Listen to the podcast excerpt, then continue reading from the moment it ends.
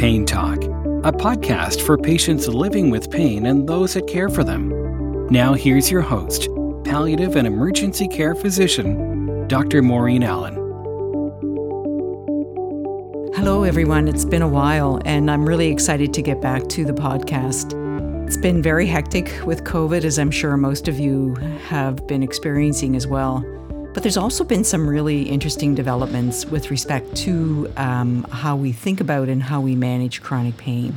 My hope is to start bringing in individuals that are really uh, can provide us with some great insights uh, in terms of how we're viewing chronic pain in 2022, but also how we can incorporate these skills in our clinical practice, but also encourage patients who are living with persistent pain or chronic pain to be able to adopt some of these practices in their day to day life. What I'm going to do is probably divide this talk maybe about three different sections. And uh, what we're going to call it is a chronic pain update. But really, what I want to focus on is some of the skills that are being advocated for with pain reprocessing therapy in particular, a new book that has been released by a gentleman by the name of Alan Gordon, who has a lived experience of chronic pain, but who has uh, recently, with his colleague, put out this book, which is called Chronic Pain The Way Out.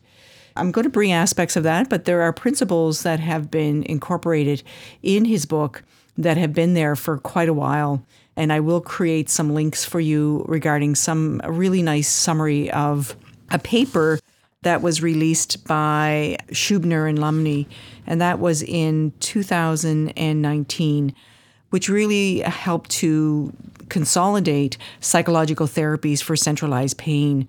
And what they were proposing with this paper was an integrative uh, assessment and treatment model. So, bringing in all these new therapies, which we consider third wave therapies, which would include things like mindfulness and acceptance and commitment therapies.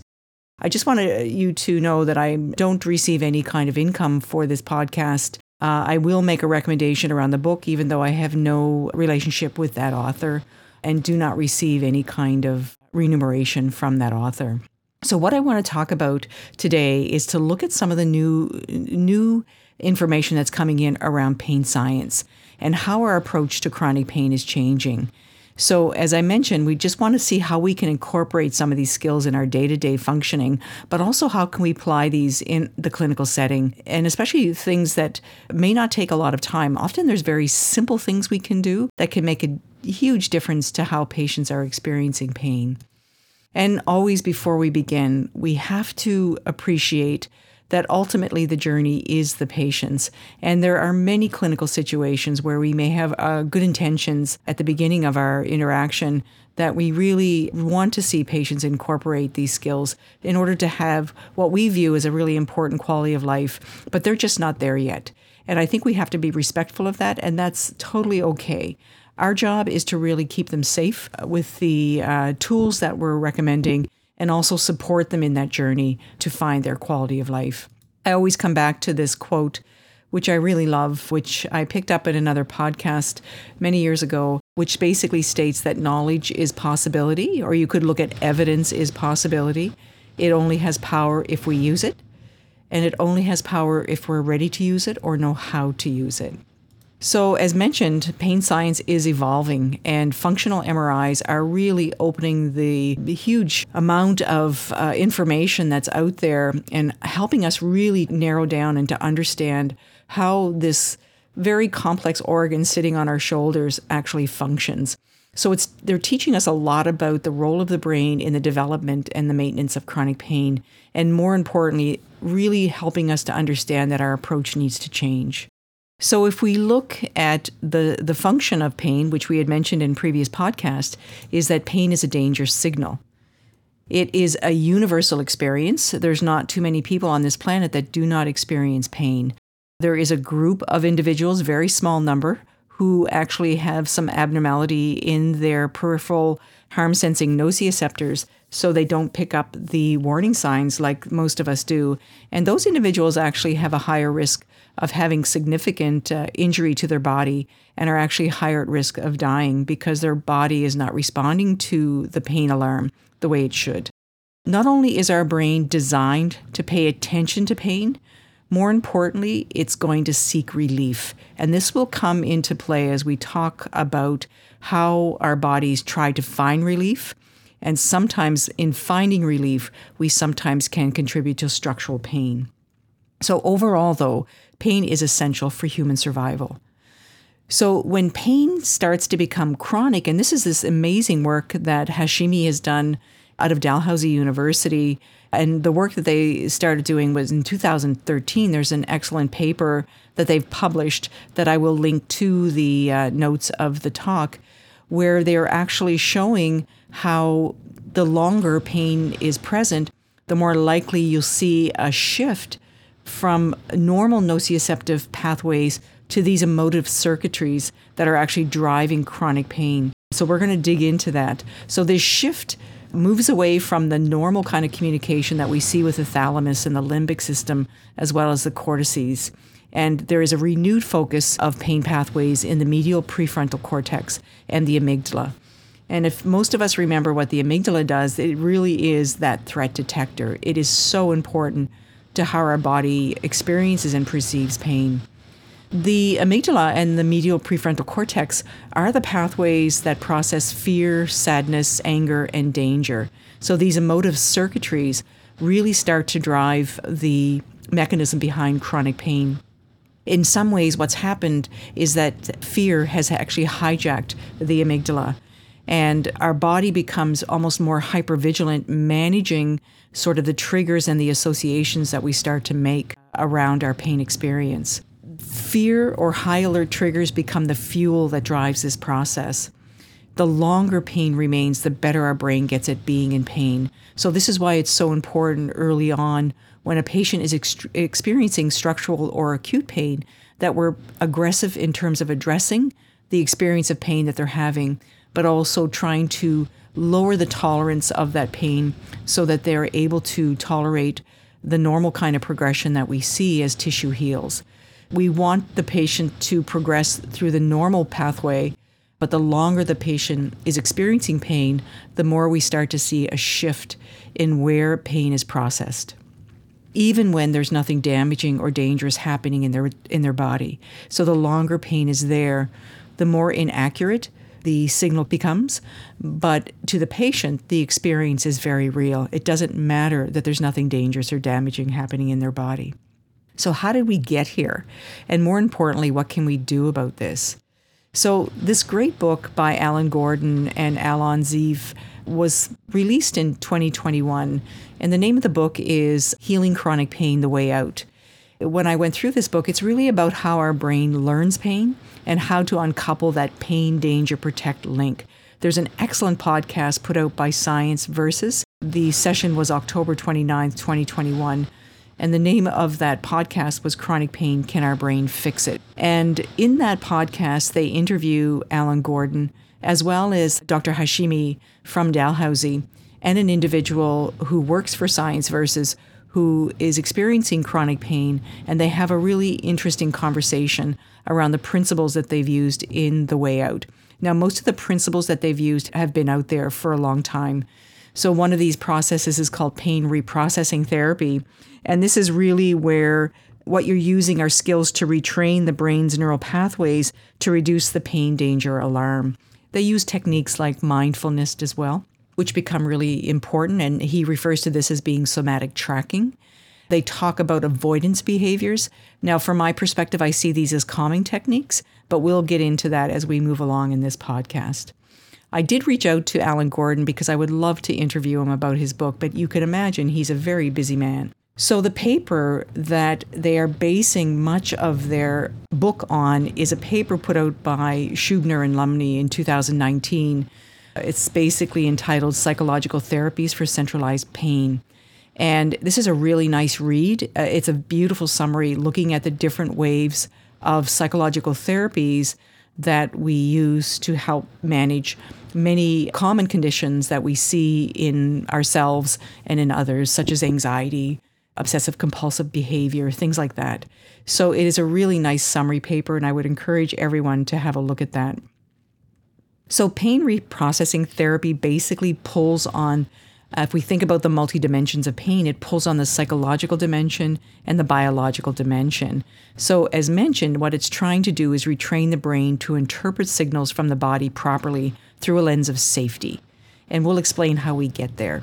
It is a form, in my mind, of desensitization that we use these mind body techniques. And it's very, very similar to the techniques that are used in fear of heights or fear of flying. And I actually had a really interesting conversation with an individual because it's always hard for me sometimes when I think about you know the fears that we can develop when i think about fear of needles for example which i see commonly in the emergency room and one patient, because it's always interesting to me that uh, we can develop these. And basically, they said the way to understand an individual's fear is to come at it with some empathy and think about your own fear.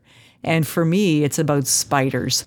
I'm absolutely terrified of spiders. So when I bring the empathy and think about what how my body responds to spiders, I can totally understand how an individual would feel around uh, fear of flying, for example.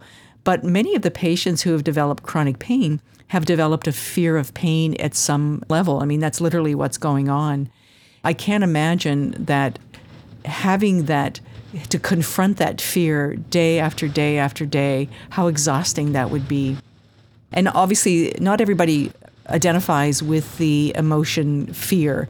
And I will explain how that amygdala is actually processing experiences that we're having they may not be entitled fear, but the brain is processing those as fear based. So, the goal of pain reprocessing therapy is to reduce the danger signals and foster that sense of safety, as we mentioned. What we want to be able to do is to look at some of the key simple techniques that they talk about in this book that we can do every day in our clinical practice. So, what I'm going to mention is that one of the most important things that we can use is language. So, language that actually helps dial down fear. And I recently had an interaction with a young girl who was involved in a motor vehicle collision who suffered a whiplash injury. So, this is that hyperextension, uh, hyperflexion, hyperextension type injury that we see when someone is hit from behind. She was assessed and seen in the emergency room and had some x rays done. But she basically was told uh, now, this is her story. Obviously, what she heard, which is really important, is that she was told that she had permanent damage to her neck. So, when I explored that with her, what that meant, because even saying you have permanent damage is a scary way to think about an injury, is that what she was told is that the normal curve that she would have in her cervical spine was no longer there. And what I found really interesting, because it's not uncommon for individuals who experience neck pain to have muscle tension because your muscles are going to try and stabilize that painful area.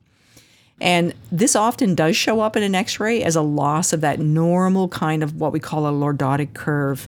When I reviewed her x ray, in fact, she did not have a loss of that curve, but it would not have surprised me if that initially had happened, but that usually settles down as tissue heals. Because what's happening is the muscles are basically responding and they're trying to protect that neck area that's been injured. So, in fact, she did not have permanent damage in her neck, but she was absolutely terrified to move her neck because she didn't want to in- injure it anymore. She was only in her 20s. So, the language that we use to describe injuries to patients or the language that they're using it's really important to break that down because it is a scary place to be if you're thinking about permanent damage.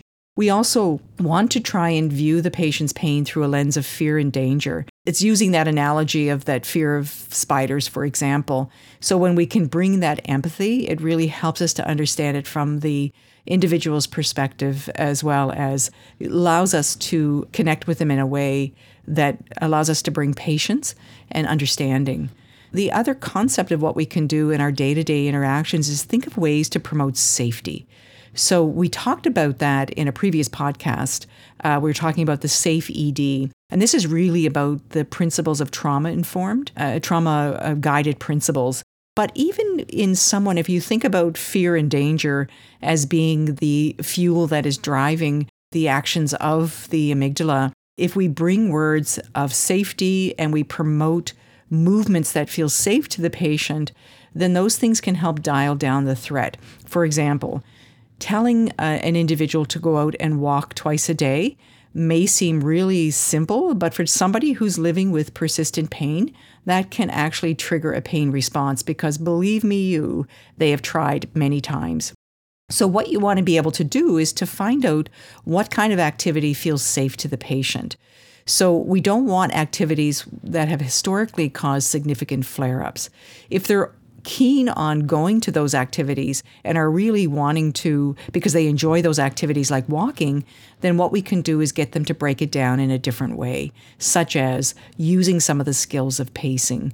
So it's important that they allow themselves to experience some of that pain, but they don't want to aggravate the pain by tucking when they walk. The example I always use is that if you're looking at your feet when you're walking, you're in a pain tuck. So that always makes the back and the hips and the knees work harder. So, walking may not be the ideal activity, so maybe the patient wants to actually go into a pool. Maybe water feels safe. So, those are the ways you can explore some of the safety kinds of activities. The other thing is to be consistent in your approach. Those are really simple things that we can think about. You know, the kind of language that we use, that we bring empathy, viewing the patient's perception of what we're saying through a lens of fear and danger, and thinking about ways of promoting activities and languages that feel safe to the patient. And as I mentioned, we'll expand some of this as we go along. But first, I think it's really interesting to try and explore what we're understanding about how our body and brain develop chronic pain and what the remedy is for us with this with the development of this. Alan Gordon, in his book, uses kind of a different classification that I think can be helpful when he describes the two types of pain that we all commonly know. One is acute pain. He refers to this as structural or short term pain. And then there's chronic pain, which he refers to as neuroplastic or long term pain. Now, the term neuroplastic is interesting because what that basically is suggesting is that you have an altered nervous system we often will call that uh, in the uh, literature nocioplastic. So you can see how some of these term- this terminology can be confusing. In Lumley and Schubiner's uh, paper, they talk about trying to avoid the term persistent. And the reason why, which I thought was really interesting, because I always thought persistent pain was good terminology to be using because it really described the fact that the patient would always be in pain. But their argument is that when we use the term persistent pain, what's happening is that the patient feels that there is no hope, that this is something that'll never go away. And in fact, some of the skills that have been tested in pain reprocessing therapy have shown that we can actually not only dial down the threat, but in some patients, this threat has actually been diminished completely. So there is uh, some hope in some of this therapy that uh, is out there around pain reprocessing therapy. So, what do we mean by acute or structural pain? Well, this is that normal response to an injury, illness, or surgery. Usually indicates that something new has happened in the tissue, like a new condition, or there is some progression of a pre existing condition. And usually this resolves within zero to three months. I'm here to tell you, though, that I think we need to be much more quicker in our response to patients who are experiencing severe acute pain that are not getting resolution of that pain. And usually around two weeks post injury or post surgery, we should see that pain resolving. Now, if we've made sure that nothing new has happened in this tissue, that there's no complication related to their injury or their surgery, then we should start using some of the techniques around pain reprocessing therapy. So, even though it's designed to address neuroplastic or long term pain, some of these skills can be very effective for acute pain to dial down the threat, especially in some vulnerable populations. And we'll talk about those vulnerable populations as we go along. What is chronic or neuroplastic pain? We sort of touched on that briefly, but this is the pain that persists beyond the normal tissue healing.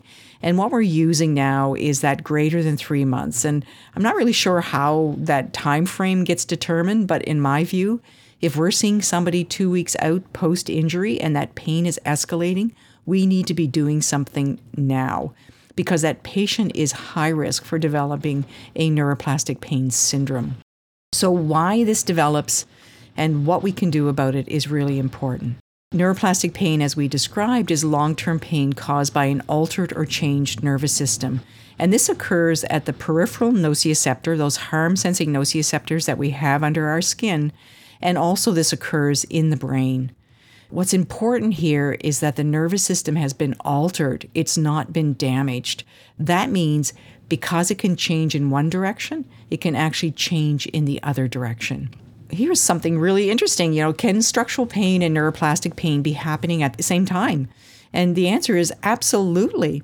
And in fact, it's sometimes it's hard to know what type of pain it is because both can feel the same. So you can understand how this could be so confusing for patients. But neuroplastic pain and structural pain have very distinct characteristics. And we're going to talk about those a little bit further on in the podcast. But right now, I just want to explore the normal pain pathway with you and then share with you what we believe the science is telling us about how it gets altered. Did you know there are three major body systems involved in pain processing and pain signaling? So there's the nervous system, there is the immune system, and then there's the endocrine system. So, if we look at the nervous system first, obviously we've got two major components. We have the central nervous system made up of the brain and spinal cord, and then we have the peripheral nervous system, which is made up of these harm sensing nociceptors and the nerve tracts that they're attached to that feed information into the spinal cord and brain. Within that nervous system, there are two nerve cells. So, one is called a neuron, and the other is called a glial cell. And glial cells are friggin' cool meaning that if you're really interested in understanding the science around neurocognitive disorders, neurodegenerative disorders, COVID long haulers. So, when you're trying to figure out what's happening with patients who have developed COVID, but long term COVID, you need to look into the science around glial cells. Now, there are millions and millions of glial cells, not only in our central nervous system, but also in our peripheral nervous system. And they are the workhorses of the nervous system. They are the caretakers of the neurons. I like to think of them as the Secret Service. I think we've talked about these guys in previous podcasts. And so, how I kind of frame these two types of cells is I literally see the glial cell, as mentioned, as the workhorse, and the neuron is the princess. So, the glial cell is literally what takes care of, what pampers, what keeps healthy our neurons. What makes the glial cells so interesting, besides the fact that they are just incredibly amazing types of nerve cells, is that they excrete this very, very powerful pro inflammatory mediators. So, this would be the cytokines and chemokines that we've mentioned previously in other podcasts. In COVID, when they're talking about cytokine surge, this is what they're talking about. They're talking about these pro inflammatory mediators. So, this is where you can see that link to COVID. So there are two ways that our nervous system can trigger pain. One is through these nociceptors. So we think about this as an objective kind of uh, stimulation. And then there's the subjective way that our brain, our nervous system can trigger pain, and that's through our brain. So the nociceptors are objective and the brain is subjective, right? It's a perception thing. So all pain, though, regardless if you live with chronic pain, regardless of, of how the pain happens, is processed in your brain 100% of the time, even though you feel it in your body. So that is really important. How do we know that pain can be triggered by our brain? We know this because of functional MRIs. And there's also this great documented story in the literature that's been there in the New England Journal of Medicine since 1995. And this is the story of the construction worker who jumped on a board that had a nail and what happened is that that nail went through his boot and he got stuck. When he realized that this was happening, this poor gentleman had severe, severe, intense pain. So much so that they had to rush him to the hospital. And when they got him there, they had to literally put him out in order to get that nail out of that boot. And miraculously, when they took that boot off, there was zero injury to his foot. And in fact, he had very weird looking toes, and the nail came right through an opening between his big toe and his second toe. Did that mean that his pain wasn't real? Absolutely not. His pain was real. His brain had processed this information based on what he could see, what he could feel, and what he any kind of previous experience that he might have had. And if you work on a construction site, you probably have seen somebody step on a nail. So all of that stuff came to the forefront and gave him that experience. And he basically said, This is bad. And his pain receptors sent out a danger signal that were experienced by him as intense pain. So, why was his pain so intense? So, to understand that, we need to understand how pain signals travel through our nervous system. And they travel through the nervous system by two routes. I like to think of them in this way. I think about a very quick route, which is the Trans Canada Highway. So that's the fast track. And these are these myelinated A delta fibers. And then there's the back tracks, right? There's the slow tracks. These are the back roads. So they're very slow. So these are the C fibers. What happened to him when he jumped on that boot that nociceptor in his toe got triggered. The quick pathway, that A delta fiber pathway, went up to his brain. That brain made a calculation and basically how dangerous is this threat to my survival and what do I need to do right now. And often, what's really interesting is that we don't feel pain with that initial exposure. Now, what happened to this poor man is that because he was stuck to that board, he couldn't get away. So you can imagine how that would escalate the alarm even louder. And by the time his slow pathway kicked in or his C fiber kicked in, he was experiencing really intense pain.